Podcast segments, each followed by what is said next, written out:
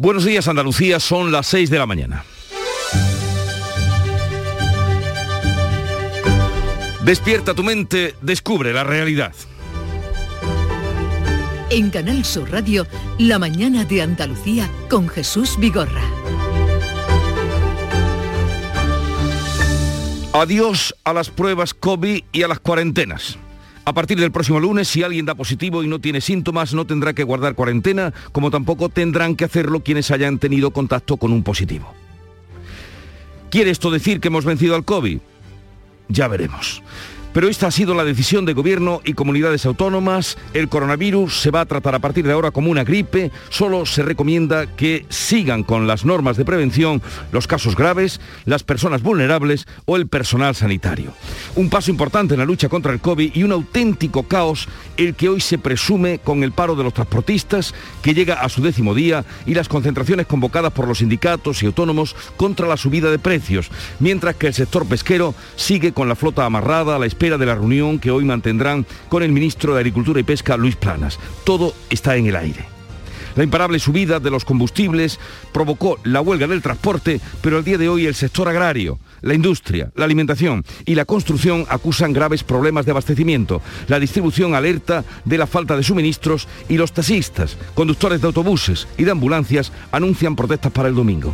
Así está la guerra que la subida de los precios, empezando por el petróleo y la energía, han provocado. En la otra guerra, la de Ucrania, la situación tampoco da motivos para la esperanza. Las tropas rusas avanzan lentamente por la resistencia que encuentran en ciudades como Mariupol, hoy convertida en una grave crisis humanitaria. El presidente ucraniano acusa a los rusos de genocidio por no permitir corredores humanitarios. Zelensky participará hoy por videoconferencia ante la Asamblea de Francia y mañana lo hará en la reunión de la OTAN, a la que asistirá el presidente de Estados Unidos. La diplomacia continúa, pero la guerra no se detiene. En Canal Sur Radio, la mañana de Andalucía con Jesús Vigorra. Noticias. ¿Qué les vamos a contar con Carmen Rodríguez Garzón? Buenos días, Carmen. ¿Qué tal? Muy buenos días, Jesús. Comenzando por el tiempo para hoy. Hoy dice la previsión que habrá chubascos generalizados y acompañados de tormentas en Andalucía, localmente fuertes y persistentes y hasta muy fuertes en el Mediterráneo occidental. Hay aviso naranja en el levante almeriense y en las comarcas malagueñas de Ronda y Sol y Guadalhorce, donde pueden caer hasta 30 litros por metro cuadrado en una hora. También avisos amarillos por lluvia en las provincias de Huelva Sevilla y Cádiz y por viento en el litoral granadino. Además, se anuncia que volverán las calimas al extremo oriental a partir de la tarde. En cuanto a las temperaturas, las máximas van a oscilar hoy entre los 21 grados de Almería y los 16 de Cádiz. Las mínimas irán de los 8 de Granada a los 15 de Almería y Málaga. Este 23 de marzo se cumplen 10 días ya de la huelga de transportes y grandes compañías como Danone o Heineken avisan de que pararán su producción. Otras como Azucarera, Cuétara o Calvo ya han cerrado sus plantas de forma temporal. Las cadenas de supermercados y distribución consideran que es de máxima urgencia acabar con un paro del transporte que han tildado de problema de Estado al tiempo que han advertido de que el conflicto amenaza ya a más de 100.000 puestos de trabajo. Han instado al gobierno a no perder ni un segundo la concreción del plan de ayudas al transporte. Desde FIAB, la Federación de Industrias de Alimentación y Bebidas, su director general, Mauricio García de Quevedo, advierte de que tras las empresas que ya anuncian que paran su producción, vendrán otras. Muchas empresas del sector nos han comunicado que se ven forzadas a parar su producción y otras lo harán en breve por la falta de aprovisionamiento de mercancía. No podemos esperar ni un día más sin soluciones. A los consumidores les pide el presidente de la Asociación de Cadenas Españolas de Supermercados, Aurelio del Pino, que no hagan acopios o compras compulsivas de productos. No es necesario hacer acopios o compras compulsivas de productos. Estamos trabajando para garantizar una plena disponibilidad del surtido para los hogares, pero para ello es necesario también comprar con responsabilidad Recuerdan todas estas organizaciones que el sector de la alimentación y la distribución aporta a la economía española más de 4 millones y medio de empleos y el 20% del PIB, por lo que los daños pueden ser irreparables. El gobierno andaluz hace una primera evaluación y cifra en 600 millones las pérdidas por la huelga del transporte en nuestra comunidad. El presidente de la Junta ha acusado a Pedro Sánchez de enrocarse en el conflicto del transporte. Dice Juanma Moreno que no se puede esperar hasta el 29 de marzo para tomar medidas porque la situación es sangrante. Pide al presidente que baje los impuestos a los carburantes, propone también que parte de los fondos comunitarios se puedan destinar a reactivar la economía. Esto es una decisión, esto es una hemorragia que ahora mismo estamos teniendo en la economía andaluza y española y esa hemorragia hay que taponarla ya y sellarla ya. Y eso solo se llega con un acuerdo con los transportistas de manera urgente.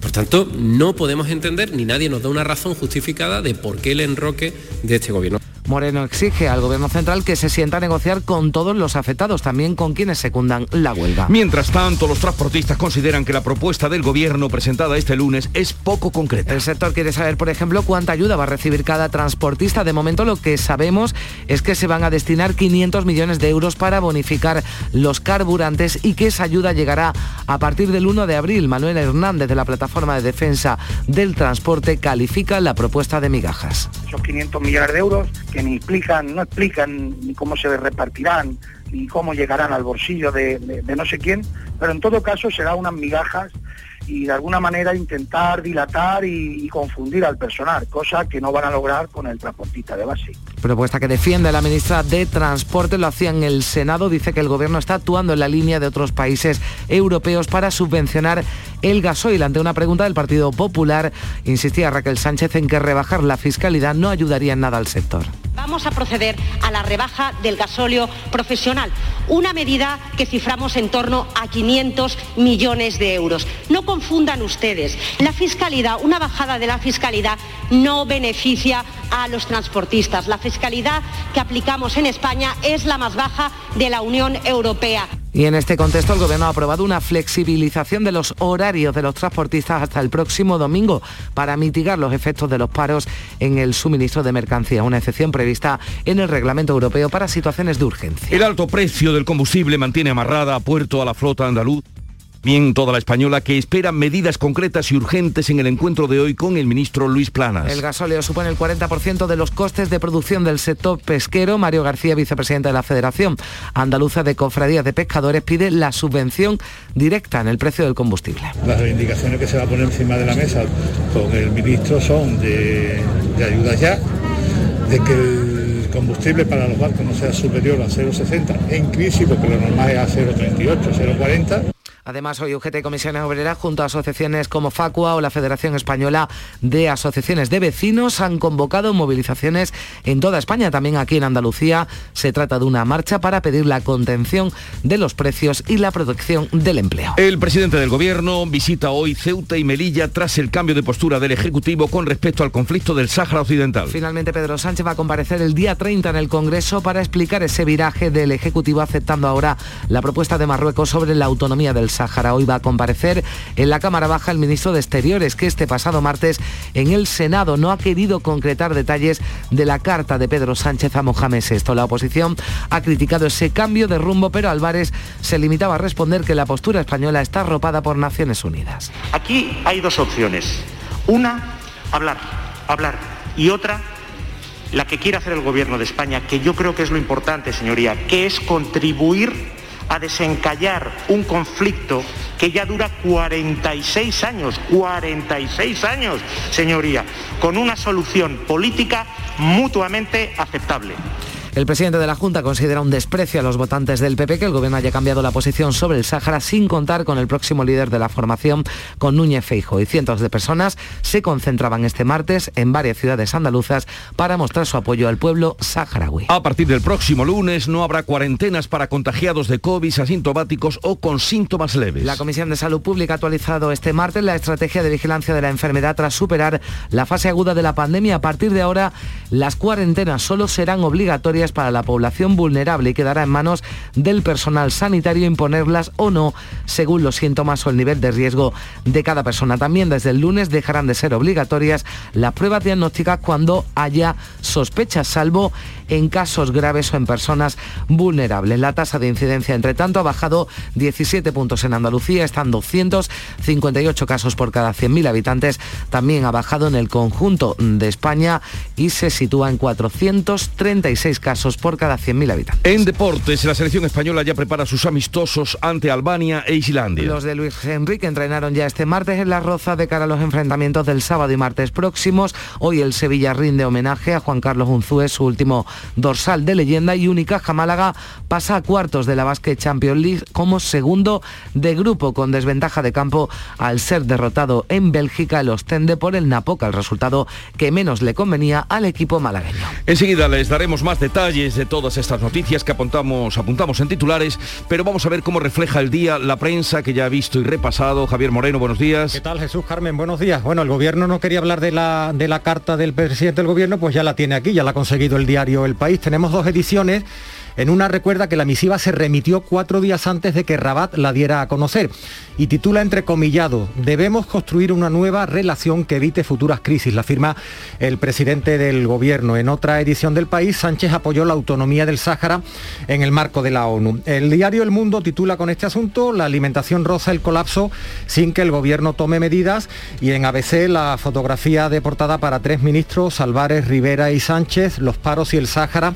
desbordan al gobierno. Diario de Cádiz, la huelga del transporte se extiende y empieza a estrangular los suministros. Hay varias imágenes en la prensa del día que dan cuenta de lo que está ocurriendo. Por ejemplo, ayer el mercado central de Cádiz, en este rotativo en Diario de Cádiz, dice que los paros provocan un baile de precios. Vemos, por ejemplo, una caja de doradas a 9 euros. Ayer la encontrábamos en Sevilla, recuerdas, Jesús, en esa conexión que hacíamos con una pescadería en Montequinto en Dos Hermanas, a 14,99 la dorada de, Estero en Sevilla. En Granada hoy, por si los clientes habituales se lo encuentran cerrado hoy, el bar FM, que ayer tuvo que echar el cierre por falta de pescado, dice Granada hoy que la hostelería ya sufre los paros. En Diario de Almería, las hortalizas salen del almacén y faltan suministros para los envases.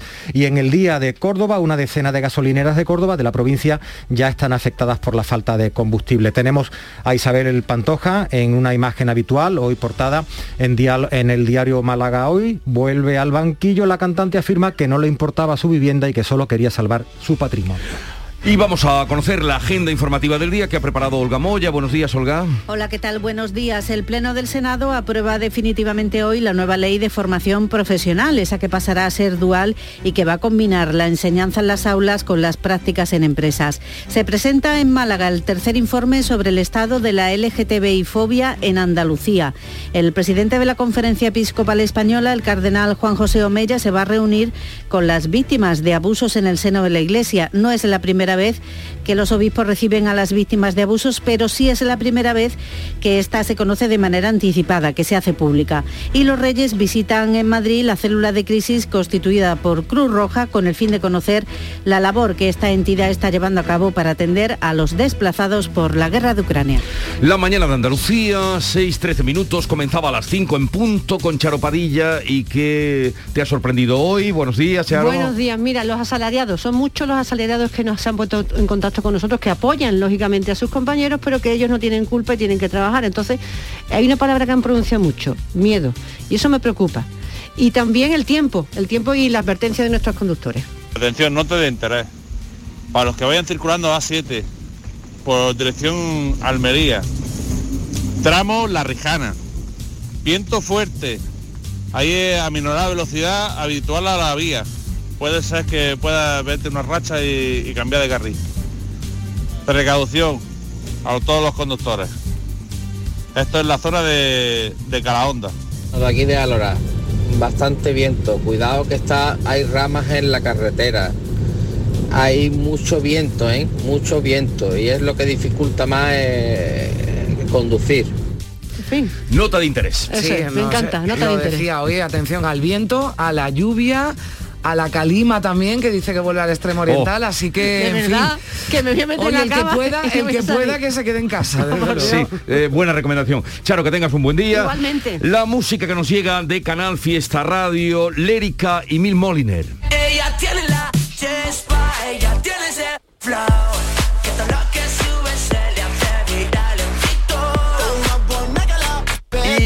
Sobre nuestra emisora hermana Canal Fiesta Radio y la música que nos llega, vamos a anunciarles que hoy eh, estaremos muy cerca de los problemas y concentraciones que se han convocado, pero también vamos a hablar a partir de las 9 de la mañana con Marina Serrano. ¿Y quién es? Pues es nada menos que la presidenta de la Asociación de Empresas de Energía Eléctrica, la antigua UNESA, la patronal que reúne a las principales empresas eléctricas y con las que se reunió ayer el gobierno. No ha trascendido nada concreto, pero sí la intención era de bajar el recibo de la luz. A, ver, qué nos, puede contar y a ver qué pueden hacer, ¿no? También, también ellos a los que también se mira, no solo al gobierno, también a estas empresas, ¿no? Para ver, si pueden contribuir a que paguemos un poquito menos. A ver, eh, cómo lo pueden arreglar. Y a partir de las 10 eh, de la mañana hoy nos hemos propuesto volver a los mercados, porque ayer, eh, como apuntaba Javier, estuvo en uno y había una diferencia abismal de precios, entonces vamos a acercarnos hoy a los mercados y serán ustedes los que nos digan cómo está la cosa. Nos visitará el delegado de Médicos Sin Fronteras en Andalucía, Carlos Bustamante, estará aquí con nosotros. Tendremos nuestra sesión de todos los miércoles con el juez Emilio Calatayú, cambio climático con Javier Bolaños y también nos dará cuenta de cómo están los pantanos, un poquito han subido. Han subido un poquito, bueno, eh, oye, poco a poco estas lluvias que en algunos sitios viene menos de lo que se anuncia, pero que sin duda son bienvenidas y que todavía nos van a acompañar durante los próximos días y que todavía puede mejorar un poquito más. Nos estamos acercando ya a la Semana Santa y es tradicional que este sonido, el miserere de Islarión Eslava, se cante en muchas catedrales y auditorios, entre otros lugares en la Catedral de Sevilla, como es costumbre. Pero este año la dirección de la Orquesta Sinfónica la llevará Manuel Busto, es un joven director de orquesta y compositor de los Palacios. Hoy estará con nosotros y no solo va a dirigir el Miserere, el próximo, eh, la próxima edición, que será el 12 de marzo, el 12 de abril, perdón, sino que he dicho bien el 12 de abril, no, no puede ser, porque si el día 10 es el domingo de Ramos, será el viernes anterior. Será el viernes, el viernes anterior. vamos, el 12 de marzo ya sí que no, porque ya ha pasado. No, se nos ha pasado. Pero quería anunciar también que será el director eh, musical de La Traviata, que vendrá luego en primavera eh, en la programación del Teatro La Maestranza. Y hoy va a estar con nosotros. Y terminaremos, como miércoles ya sabe, con el comandante Lara y el consultorio. Mira, el padre con el hijo trabajando en el campo, mira, pleno zoo, y hacía, no vea, más calor que, que, va un plástico en agosto, y estaban allí escardando remolacha allí, mira, y, en un momento hace el niño y dice, opa, ¿qué sé? Y dice el padre, dice, pues todo lo que sabe te lo he enseñado yo.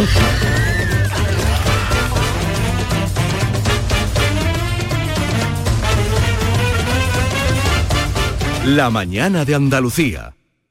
En Vitaldent, este mes, 15% de descuento en tu tratamiento dental. Porque sabemos que tu sonrisa no tiene precio. ¿Cuál? ¿Mi sonrisa? ¿Será la mía? Oye, ¿y la mía? Claro, la vuestra y la de todos. Hacer sonreír a los demás no cuesta tanto. Pide cita en el 900 101 001 y ven a Vitaldent.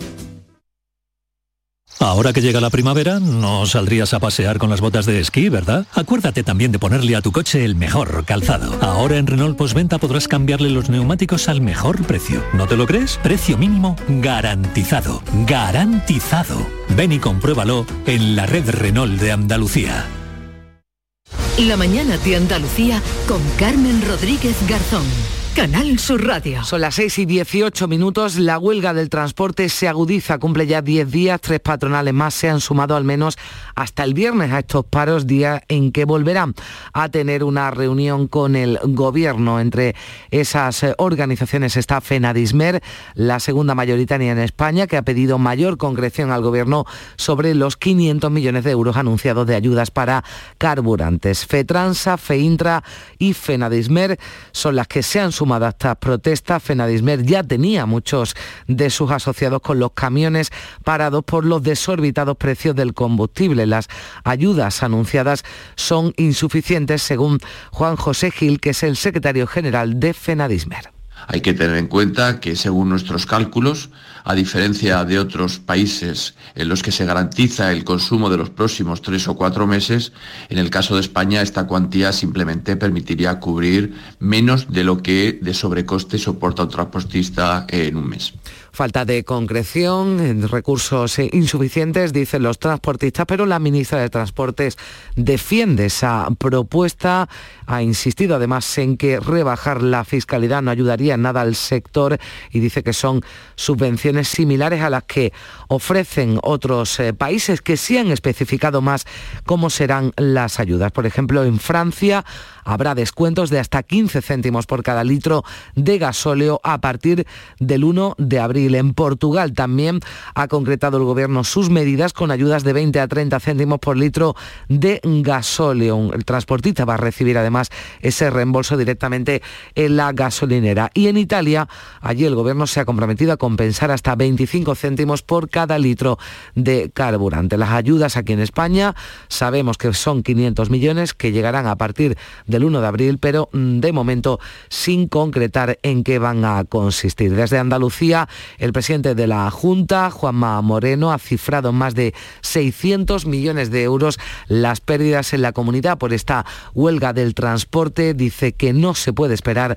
al 29 de marzo para, para tomar medidas porque la situación es urgente, algo en lo que coinciden numerosas empresas, organizaciones del gran consumo, cooperativas y compañías han tenido que interrumpir sus procesos de fabricación y se han visto obligadas a cerrar temporalmente sus plantas ante la falta de suministro, como Calvo, Azucarera, Cuétara o fábricas de pienso. Otras como Danone, Estrella Galicia o Heineken han anunciado que deberán hacerlo próximamente. El director general de la Asociación de Empresas de Fabricantes y Distribuidores, José María Bonmatí, pide a los convocantes que dejen de coaccionar al resto de sectores impidiendo el desarrollo de su actividad. Hay que apelar a la responsabilidad de los convocantes de este paro para que dejen de someter a la sociedad a una coacción que está haciendo que sectores esenciales como es el de la alimentación no puedan desarrollar su trabajo y tengan en algunos casos incluso que verse abocados al cierre de sus fábricas. Se dirigen a los convocantes, también al gobierno al que le piden ya que actúe de forma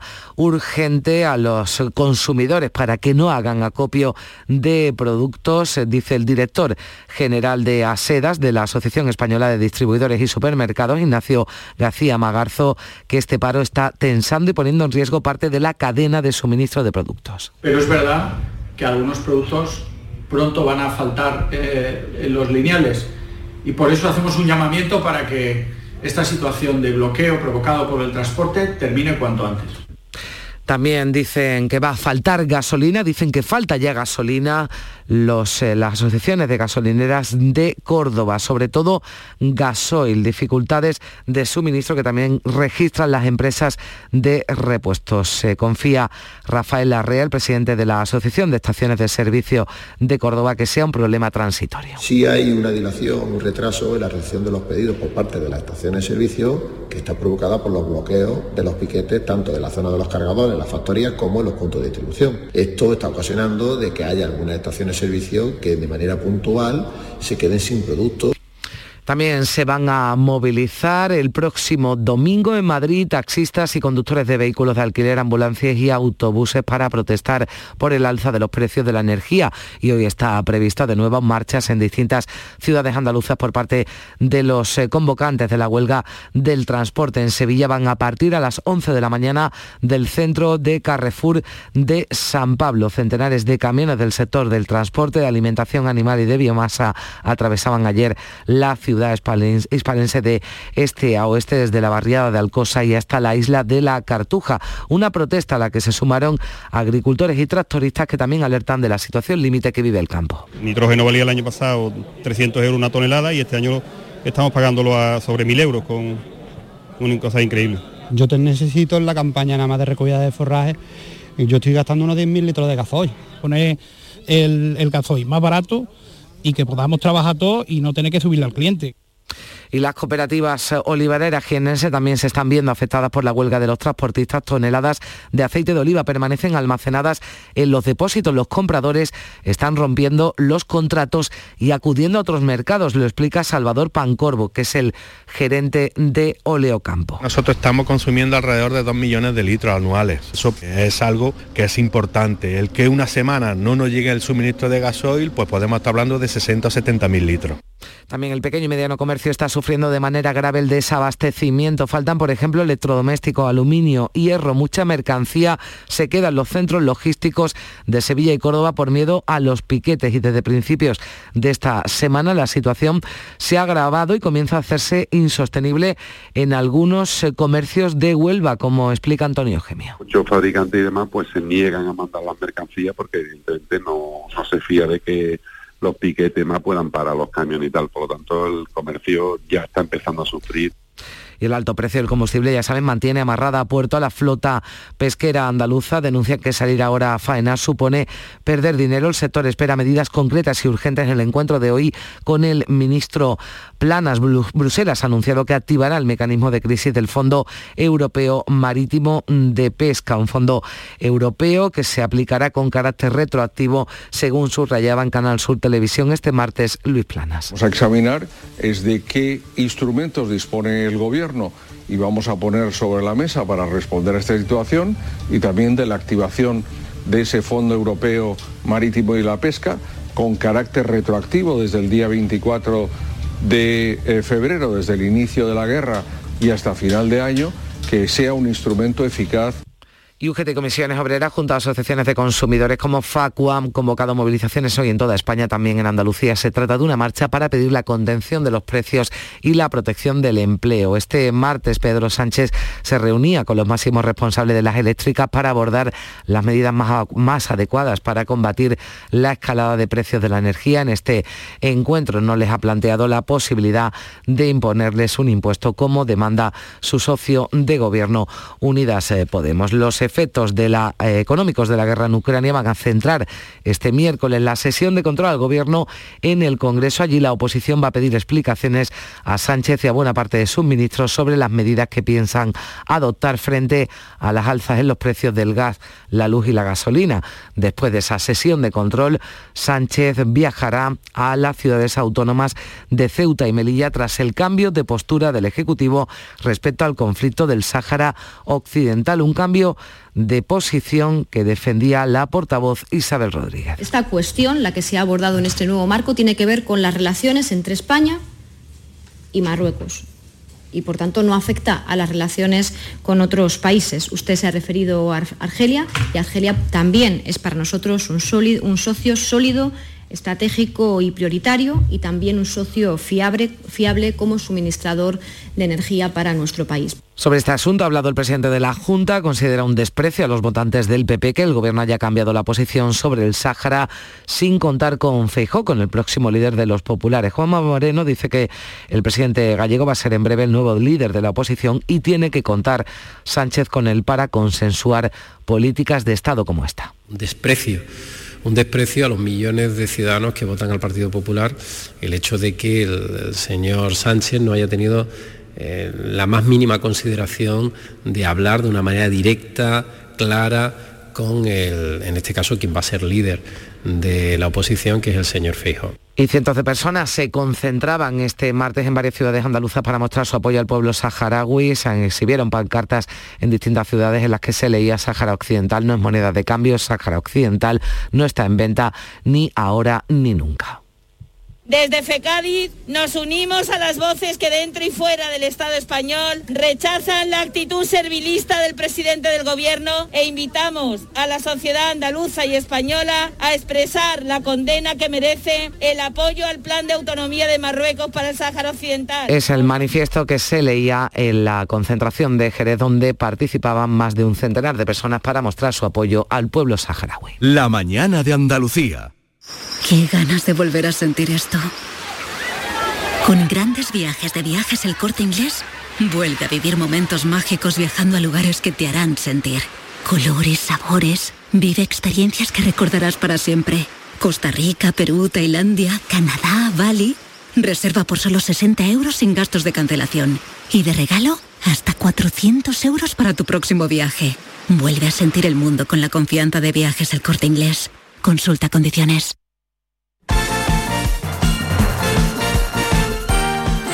Y vamos ya con un avance de la información del deporte que nos trae Eduardo Gil. Buenos días. Buenos días. Las lesiones y el parón de selecciones dejan a los andaluces de primera en cuadro. El Sevilla con 11 internacionales ha entrenado con tan solo 6 futbolistas. El Betis tiene 9 más sus bajas. 8 ausencias tiene el Granada. La última la de Carlos Neva. Con rotura del ligamento cruzado se pierde lo que resta de temporada. Hoy el Sevilla entrega su último dorsal de leyenda al exportero Juan Carlos Unzué. Entre tanto, Sky habla en Inglaterra del interés del Manchester United por Pochettino y si no, por Julen Lopetegui. En Francia, el equipo ha desvelado el sueldo del entrenador mejor pagado del mundo, el Cholo Simeone. Cobra al mes 3,3 millones de euros. Neymar, en París, más que Messi, 4 millones mensuales. En baloncesto, Unicaja Málaga pasa a cuartos de la Basque Champions League como segundo de grupo con desventaja de campo al ser derrotado en Bélgica el Ostende por el Napoca, el resultado que menos le convenía. Y Rafa Nadal regresaría a competir en mayo, dos tres semanas justo antes de Roland Garros, tras su lesión intercostal que le impediría llegar en forma para recuperar el trono del tenis mundial en París.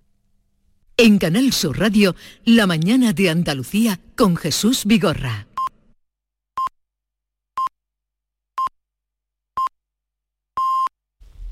Andalucía son las seis y media de la mañana.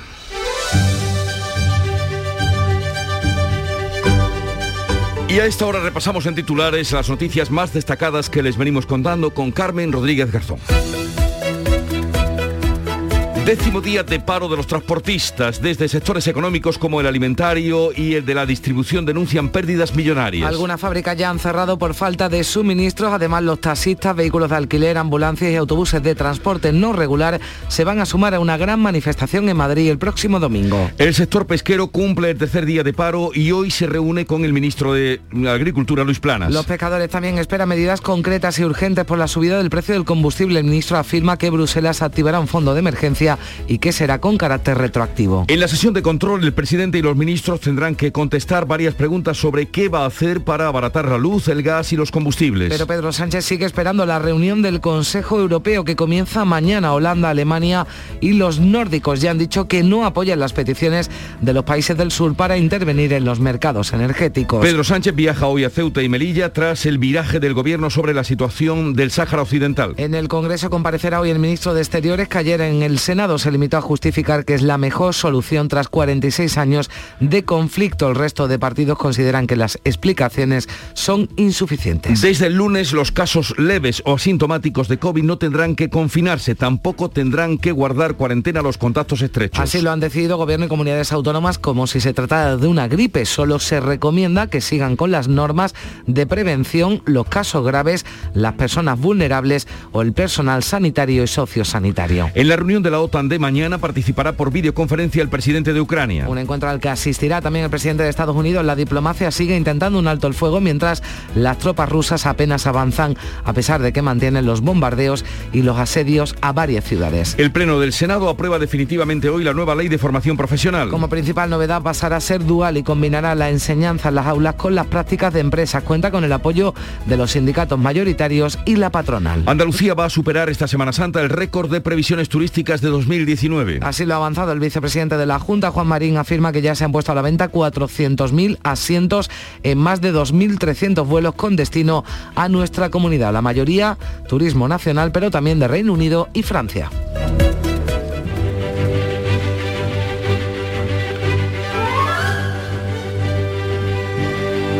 Y hoy el Santoral recuerda a Santoribio de Mogrovejo, que fue profesor en Salamanca y arzobispo en Lima patrono del episcopado latinoamericano de la Archidiócesis de Lima en Perú, porque fue allí donde eh, realizó toda su obra, gran defensor de, los, de las personas más indefensas y los explotados en tiempos del virreinato del Perú, donde llegaría a ser toda una autoridad eclesiástica. Santoribio pero con el apellido de Mogrovejo. De Mogrovejo, o sea que tiene que haber otro, ¿no? Tiene que haber otro Toribio. Bueno, pues Toribio tampoco es un nombre muy habitual. El de ayer ya ni me acuerdo que. Pues yo tampoco, la verdad. era muy difícil. Era muy difícil, sí. Y tal día como hoy, noche de estreno, llevamos una semana y cada día nos sale un estreno importante. Sí. Eh, hace 101 años, hoy, de que en Sevilla se estrenase la cantata El retablo de Maese Pedro del compositor Manuel de Falla, inspirada en un capítulo del Quijote y que suena así cuando convoca al personal para atender a los títeres de Maese Pedro, tal día como hoy, hace 101 años. Y tal día como hoy, el poeta Antonio Machado fue elegido para ocupar el sillón V mayúscula de la Real Academia Española. Eso fue en 1927, pero él nunca terminó el discurso, nunca llegó a leerlo, no sabemos por qué, que le motivó, él le llamaba a los académicos los inmortales en alguna referencia escrita. No sabemos si, si, si ocurrió algo con su designación que le molestó, quizá su modestia, el caso es que no llegó nunca a pronunciar el discurso. No pronunció el discurso, o sea, no ocupó, ¿no? Tampoco entonces ese sillón y queda ahí en la cuando duda, ¿no? De Sí, por qué, ¿no? ¿Por qué no? Por lo menos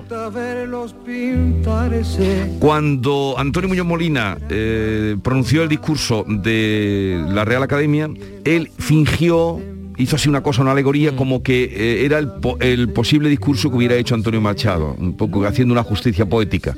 Pues Eso está contado en su libro Pura Alegría, donde está además todo su discurso. Y claro, al hablar de Machado me he traído hoy la cita de Machado, que tiene muchas. Eh, y dice así esta. Hay dos clases de hombres. Los que viven hablando de las virtudes y los que se limitan a tenerlas. Antonio Machado.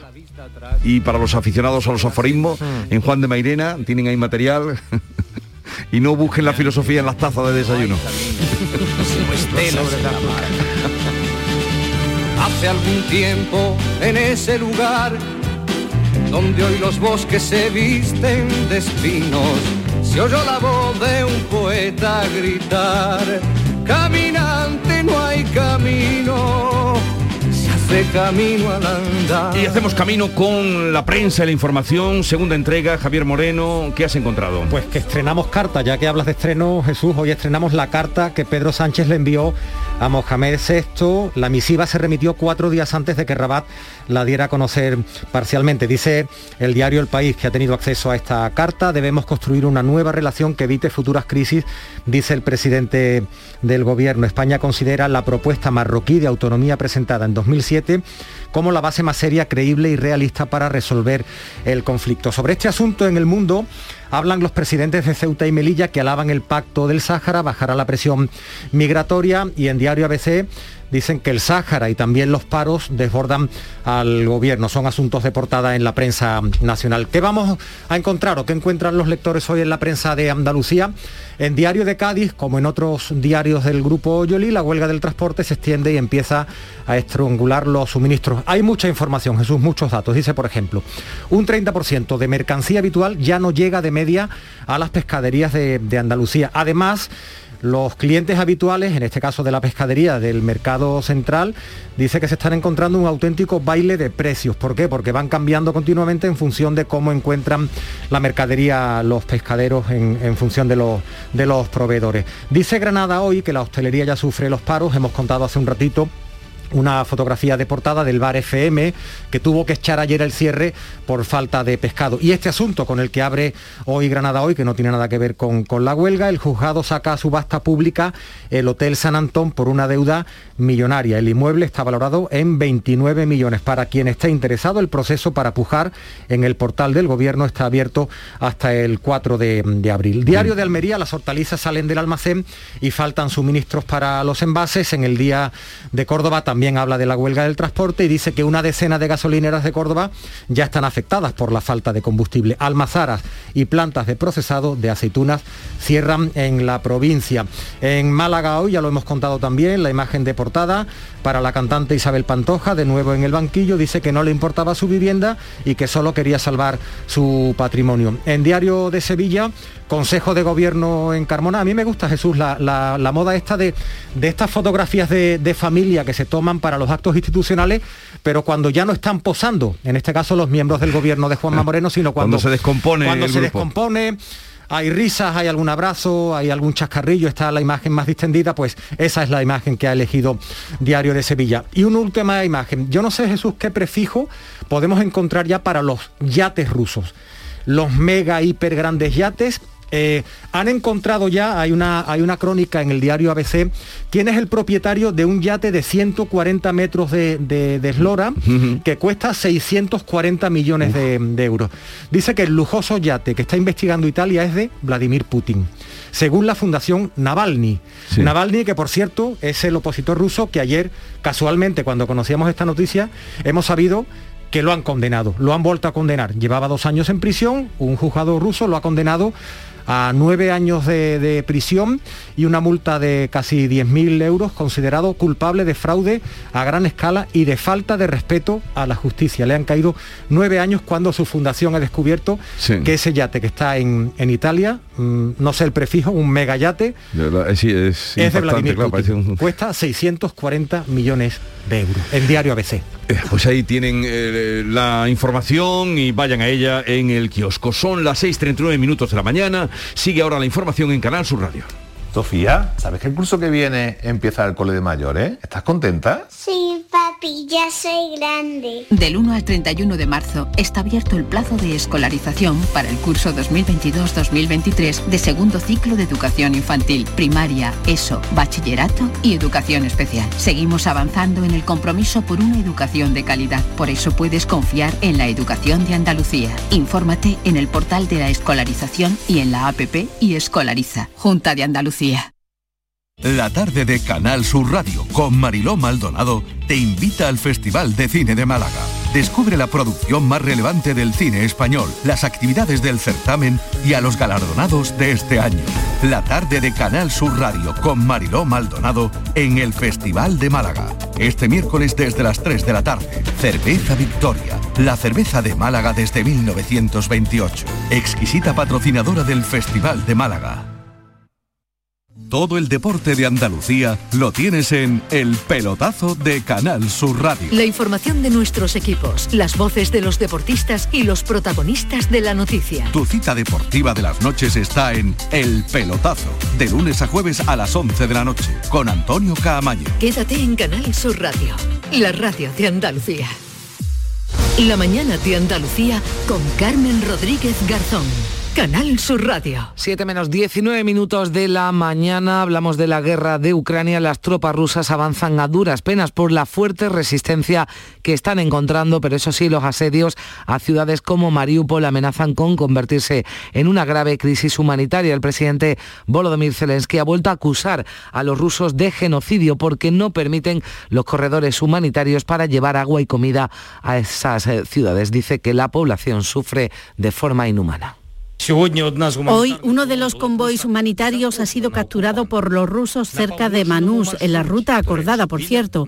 Los servicios de emergencia y los conductores de los autobuses han sido tomados cautivos. Estamos haciendo todo lo posible para liberar a nuestro pueblo y desbloquear el movimiento de la ayuda humanitaria. Mientras la diplomacia sigue intentando parar el conflicto, Zelensky va a participar por videoconferencia en la cumbre de la OTAN de mañana jueves a la que asiste de forma presencial el presidente de Estados Unidos Joe Biden. El presidente francés Macron ha hablado por teléfono durante una hora con Putin, aunque no ha trascendido el contenido de esa conversación y Zelensky dice que espera en breve tener un encuentro con el mandatario chino para que intente convencer a Rusia de un alto el fuego. Rusia que ha condenado de nuevo al opositor Alexei Navalny que podría seguir en prisión hasta 2032. La nueva condena asciende a nueve años en una prisión de máxima seguridad. Las autoridades rusas presentan a Navalny y a sus partidarios como subversivos decididos a desestabilizar Rusia con el respaldo de Occidente. Toda la disidencia ha sido prohibida por Putin coincidiendo con la invasión. Además, eh, desde España, el, el Ministerio de Exteriores ha abierto una investigación sobre el paradero de un español de 74 años que está desaparecido en Ucrania. Su pareja ha relatado a la familia que ha sido arrestado por soldados rusos durante una manifestación en Gerson. Y 30 niños de otro orfanato de Ucrania van a ser rescatados por la misma expedición que ha traído hasta la localidad almeriense de Canjayar a los 13 niños de otro orfanato. Otro grupo de particulares se ha organizado para fletar otro autobús que saldrá el viernes de la capital almeriense para rescatar a más refugiados. El contacto de David González les pidió otra intervención con más orfanatos. Recibimos una llamada de nuestro contacto en Ucrania y nos pidió que si por favor podíamos sacar a los niños de un amigo suyo que lleva otro orfanato. Son 30 niños y bueno, pues ya está. Pues estamos en ello otra vez. Andalucía ha escolarizado ya 145 niños ucranianos. En la comunidad otras 350 solicitudes de refugiados para acceder al sistema educativo. El presidente de la Junta dice que se ha actuado con mucha rapidez, ha agradecido la solidaridad de los andaluces. El plan Andalucía con Ucrania incluye también una tarjeta de transporte para que se puedan desplazar en transporte público. Lo explicaba al término del Consejo de Gobierno Juanma Moreno. También los nueve consorcios de transporte metropolitana de Andalucía darán a los refugiados una tarjeta de transporte gratuita, también con un saldo de inicial de 50 euros para que puedan desplazarse, puedan moverse por parte de la Consejería y puedan eh, facilitarlo. La Comisión de Salud Pública ha actualizado ya la estrategia de vigilancia y control frente al COVID tras la fase aguda de la pandemia y a partir del lunes se pone fin al aislamiento para casos leves y asintomáticos. Tampoco tendrán que guardar cuarentena los contactos estrechos. Cuarentenas que solo serán obligatorias para la población vulnerable y que quedarán en manos del personal sanitario en ponerlas o no según los síntomas o el nivel de riesgo de cada persona. También desde el lunes dejarán de ser obligatorias las pruebas diagnósticas cuando haya sospechas, salvo en casos graves y también en personas vulnerables. Los últimos datos dicen que aquí en Andalucía la tasa de incidencia ha bajado 17 puntos, está en 258 casos por cada 100.000 habitantes, 1.053 nuevos positivos, 16 muertes, los hospitalizados suben en 38, son 561 los ingresados. En el conjunto de España, el Ministerio de Sanidad, ya saben, lo hace martes y viernes, ha actualizado los datos nacionales de la pandemia, se han notificado algo más de 54.000 casos, 350 muertes y la tasa de incidencia ha bajado 10 puntos está en 436. Sobre el uso de mascarillas en los interiores, la ministra de Sanidad, Carolina Darias, ha vuelto a insistir en que dejará de ser obligatorio pronto, pero sin aclarar cuándo. Vamos avanzando, vamos avanzando, vamos avanzando, vamos avanzando. Es importante avanzar, es ¿eh? muy importante. Y hacerlo gradualmente y con no todavía, no saben cuándo se van a Poco a poco, ya queda menos. 23 supermercados y empresas líderes del sector frutícola europeo que comercializan fresas de Huelva y de Doñana han suscrito una carta dirigida al presidente de la Junta, Juanma Moreno, pidiéndole que retire el plan para legalizar nuevas hectáreas de regadíos en el entorno del espacio natural. La iniciativa ha sido promovida por WWF, su portavoz en Andalucía es Juan José Carmona. Le dieron su marchamo de alguna manera al plan de la fresa en la redacción actual que tiene Mm, lógicamente, bueno, pues no les ha hecho mucha gracia que este plan se vaya a modificar el presidente de la Junta ha negado que el Gobierno busque una amnistía para los regadíos ilegales de Doñana. Considera que hay una campaña de desinformación sobre el proyecto de ley para la ampliación de regadíos desde algunos partidos y organizaciones. Pide al Gobierno Central y al PSOE que expliquen qué quieren para el parque porque dicen y hacen cosas distintas. Sobre este asunto, en el programa Mesa de Análisis de Canal Sur Televisión, el ministro Luis Planas ha mostrado su preocupación por la carta, por esa carta de la distribución europea, porque pone en riesgo a un sector serio y competitivo como es el de los frutos rojos. Pero lo que hay que llevar mucho cuidado es no hacer anuncios como esta, creo que es proposición de ley, ¿no? que se ha discutido o se está discutiendo en el Parlamento de Andalucía, que parece dejar de lado totalmente la protección de Doñana. Eso es un flaco favor, flaco favor para el sector de los frutos rojos de Andalucía y particularmente de Huelva. Y en la crónica de tribunales, Isabel Pantoja se ha vuelto a sentar ante un tribunal en Málaga, juicio a la tonadillera que entre lágrimas negaba este martes haber cometido un delito de insolvencia punible por el que le piden tres años de cárcel. Dice que desconocía las deudas de su empresa y las operaciones realizadas para saldarlas. El presidente del Tribunal Superior de Justicia de Andalucía ha dicho que la celebración de los juicios de todas las macrocausas que van llegando a la audiencia de Sevilla va a un ritmo razonable, pide que el refuerzo de la audiencia se mantenga y también aclara Lorenzo del Río que la sentencia que dicte el Supremo sobre la llamada pieza política puede afectar a los otros juicios de los ERES. Tenemos 80 o 90 pendientes, veremos a ver en, en el juego de instrucción. Pero bueno, ya no, los juicios no son iguales en cuanto a duración en cuanto a tratamiento jurídico, veremos a ver el resultado del juicio del Supremo, eso puede incidir o no, entonces a lo mejor no tenemos esos señalamientos tan largos ni tan complicados como hemos sufrido hasta ahora. El expresidente de la Junta, José Antonio Griñán, no contempla su ingreso en prisión por el caso de los Jerez. Confía en que el Tribunal Supremo admita su recurso y aclare la sentencia de la audiencia de Sevilla que le condenaba a seis años de cárcel. En una entrevista que emitirá el domingo, el programa La mirada desatada de Radio Andalucía Información admite el sufrimiento que le supuso la condena y reclama respeto. No entiendo, pero espero que eh, me saque de mi, de mi falta de conocimiento y de comprensión, me saque el Tribunal Supremo, claro. Y Andalucía va a superar esta Semana Santa el récord de previsiones turísticas. El vicepresidente de la Junta ha asegurado que ya se ha puesto a la venta 400.000 asientos en más de 2.300 vuelos con destino a la comunidad. La mayoría proceden de otros lugares de España y le siguen Reino Unido y Francia. Juan Marín subraya que se han superado las previsiones de 2019, el mejor año hasta la fecha. Escuchamos al vicepresidente. Esta Semana Santa para aquellos que incluso en el Parlamento han dudado y las comisiones han dudado, pues es que se recupera por completo el mercado nacional y se supera las previsiones y disposición de asientos en vuelo de 2019 en un 6%. Repito, 2019, mejor año, año de récord histórico del turismo en Andalucía.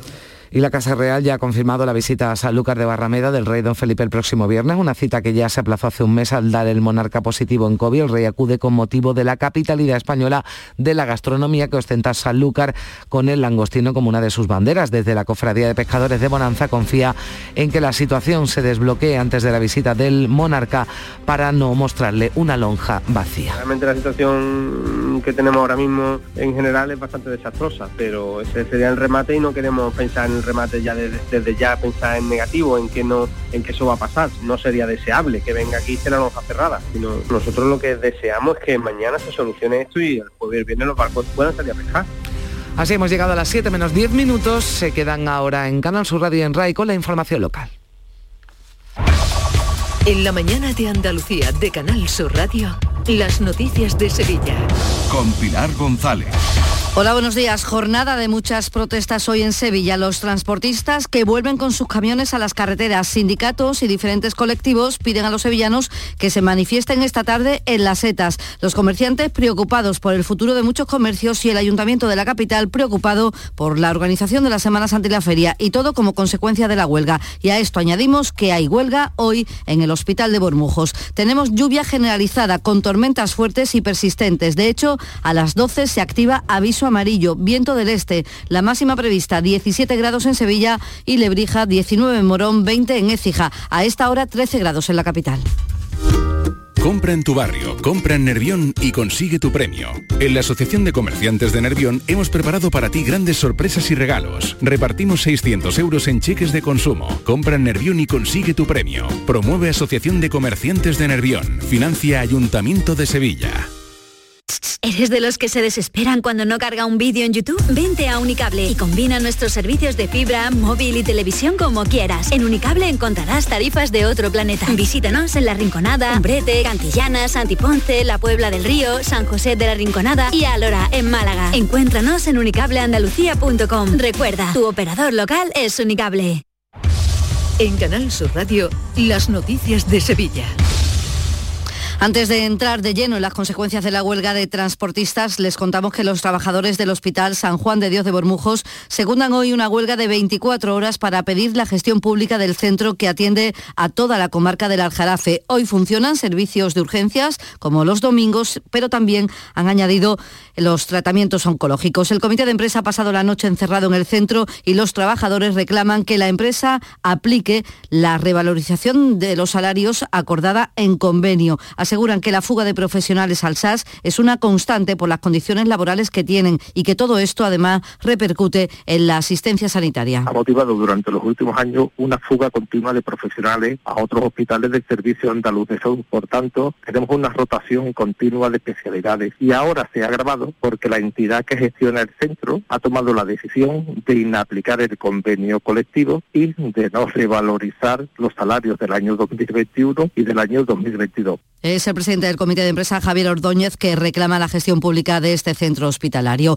Y los camioneros vuelven hoy a movilizarse por, las carreteras de Sevilla y será la tercera protesta en esta semana. Partirán a las 11 de la mañana del centro de Carrefour en San Pablo, en la capital. Este martes, ya lo están oyendo, centenares de camiones del sector del transporte de alimentación animal y de biomasa han llevado a cabo una marcha lenta desde Alcosa hasta el Prado de San Sebastián, pasando por Paseo Colón y la isla de la Cartuja. Música Esto era lo que se escuchaba este pasado martes por las calles de Sevilla. En el Rubio también más de un centenar de camiones llegados desde distintos puntos de la provincia protagonizaban una marcha lenta que colapsaba las vías que rodean este municipio. Protestan por la subida de precios, ya lo saben, de los carburantes y exigen su bajada o eliminación. Lo cuenta Juan Carlos Pérez, uno de estos transportistas en el Rubio. Hay gente de Estepa, hay gente de Marinalera, hay gente de Matarredonda, de Herrera, de Martín de la Jara, que le quita un impuesto al hidrocarburo, tiene dos impuestos. ¿Por qué no le quita un impuesto? ¿Por qué no controla a las grandes agencias de transporte que son las que se lucran con los viajes, con un móvil simplemente?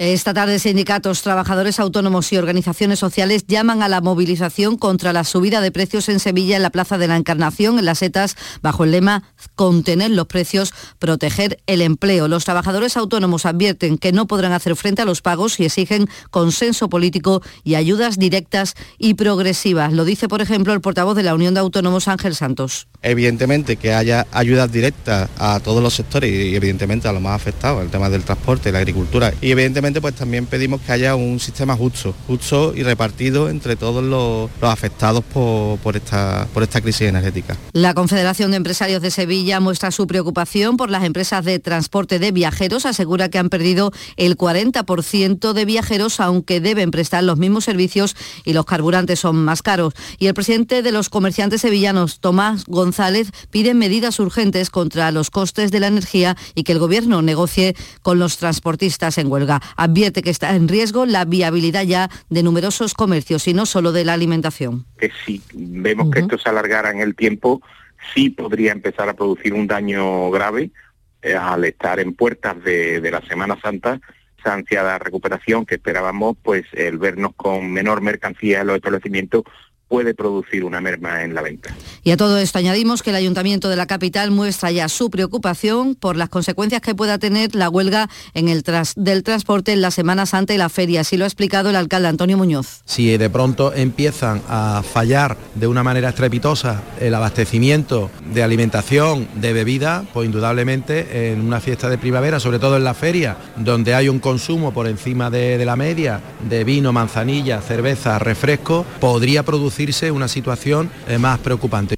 Y llega otra amenaza de huelga, ahora de los caseteros. La asociación que los agrupa asegura que en el marco actual legal que hay les impide trabajar con los horarios habituales de la feria. Muchas de las empresas han desaparecido debido al parón de la pandemia. Piden a la Junta un convenio especial y advierten que unas 300 casetas se podrían quedar sin servicio de restauración y camareros. Lo explica a Canal Sur el secretario de la Asociación de Caseteros, Francisco Valderrama. Lo único que queremos es poder trabajar. Que no podemos trabajar con el horario que nos pone. Pues la asociación no tendrá más remedio que ponerse en huelga y la Feria de Sevilla peligra porque los caseteros llevamos 830 casetas que abarcamos para poderlas servir nosotros. Y en otro sector completamente distinto, en educación, los sindicatos convocan concentraciones esta mañana ante la Delegación de Educación para rechazar el cierre de unidades en centros públicos y en demanda de una disminución de la ratio en las aulas. 6 de la mañana y 56 minutos compras o alquilas. Hagas lo que hagas, tenemos tu casa ideal. Ven a Welcome Home, el salón inmobiliario de Sevilla, los días 25 y 26 de marzo en el Hotel NH Collection. Acceso gratuito. Y solo por asistir entrarás en el sorteo de dos cheques valorados en 500 euros para IKEA. www.welcomehomesevilla.es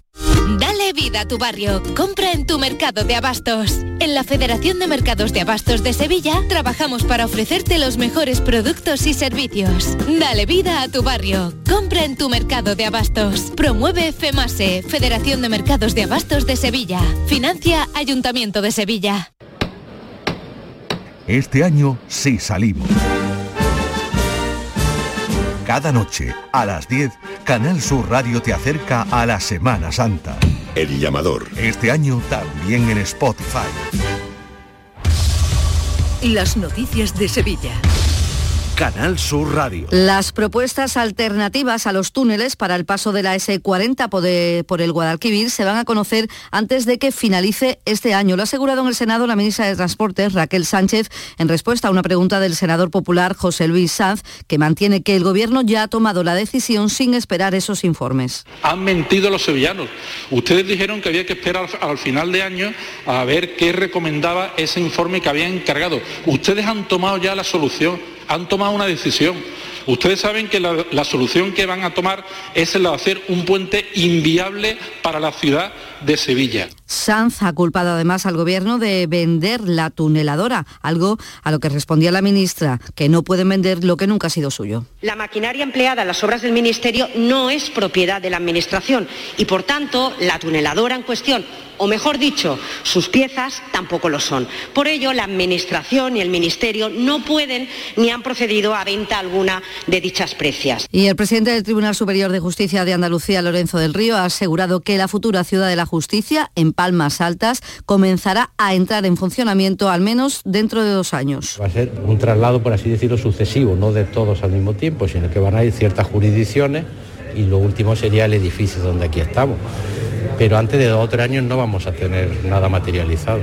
Y en cuanto al COVID, seis personas han fallecido en las últimas horas, bajan los contagios 124, la incidencia sigue bajando también y los hospitalizados son 118. Deportes, Eduardo Gil. Buenos días, el Sevilla homenajea hoy a Juan Carlos Unzuel, que fuera su portero, recibirá el dorsal de leyenda. Comienzan los cantos de sirena de la Premier por Lopetegui. Dice Sky que el United maneja las posibilidades de Luis Enrique Poquetino e incluso del entrenador del Sevilla que tiene contrato en vigor porque Ragnick, el técnico del Manchester, no va a seguir en el United. 11 internacionales están fuera en el Sevilla, 9 en el Betis. Las bajas han provocado, por ejemplo, que Lopetegui entrene con tan solo 6 futbolistas en esta semana en el que hay parón en Primera División. A esta hora tenemos 10 grados en el Ronquillo, 9 en Guadalcanal, 12 en Mairena del Alcor, 13 grados en Sevilla.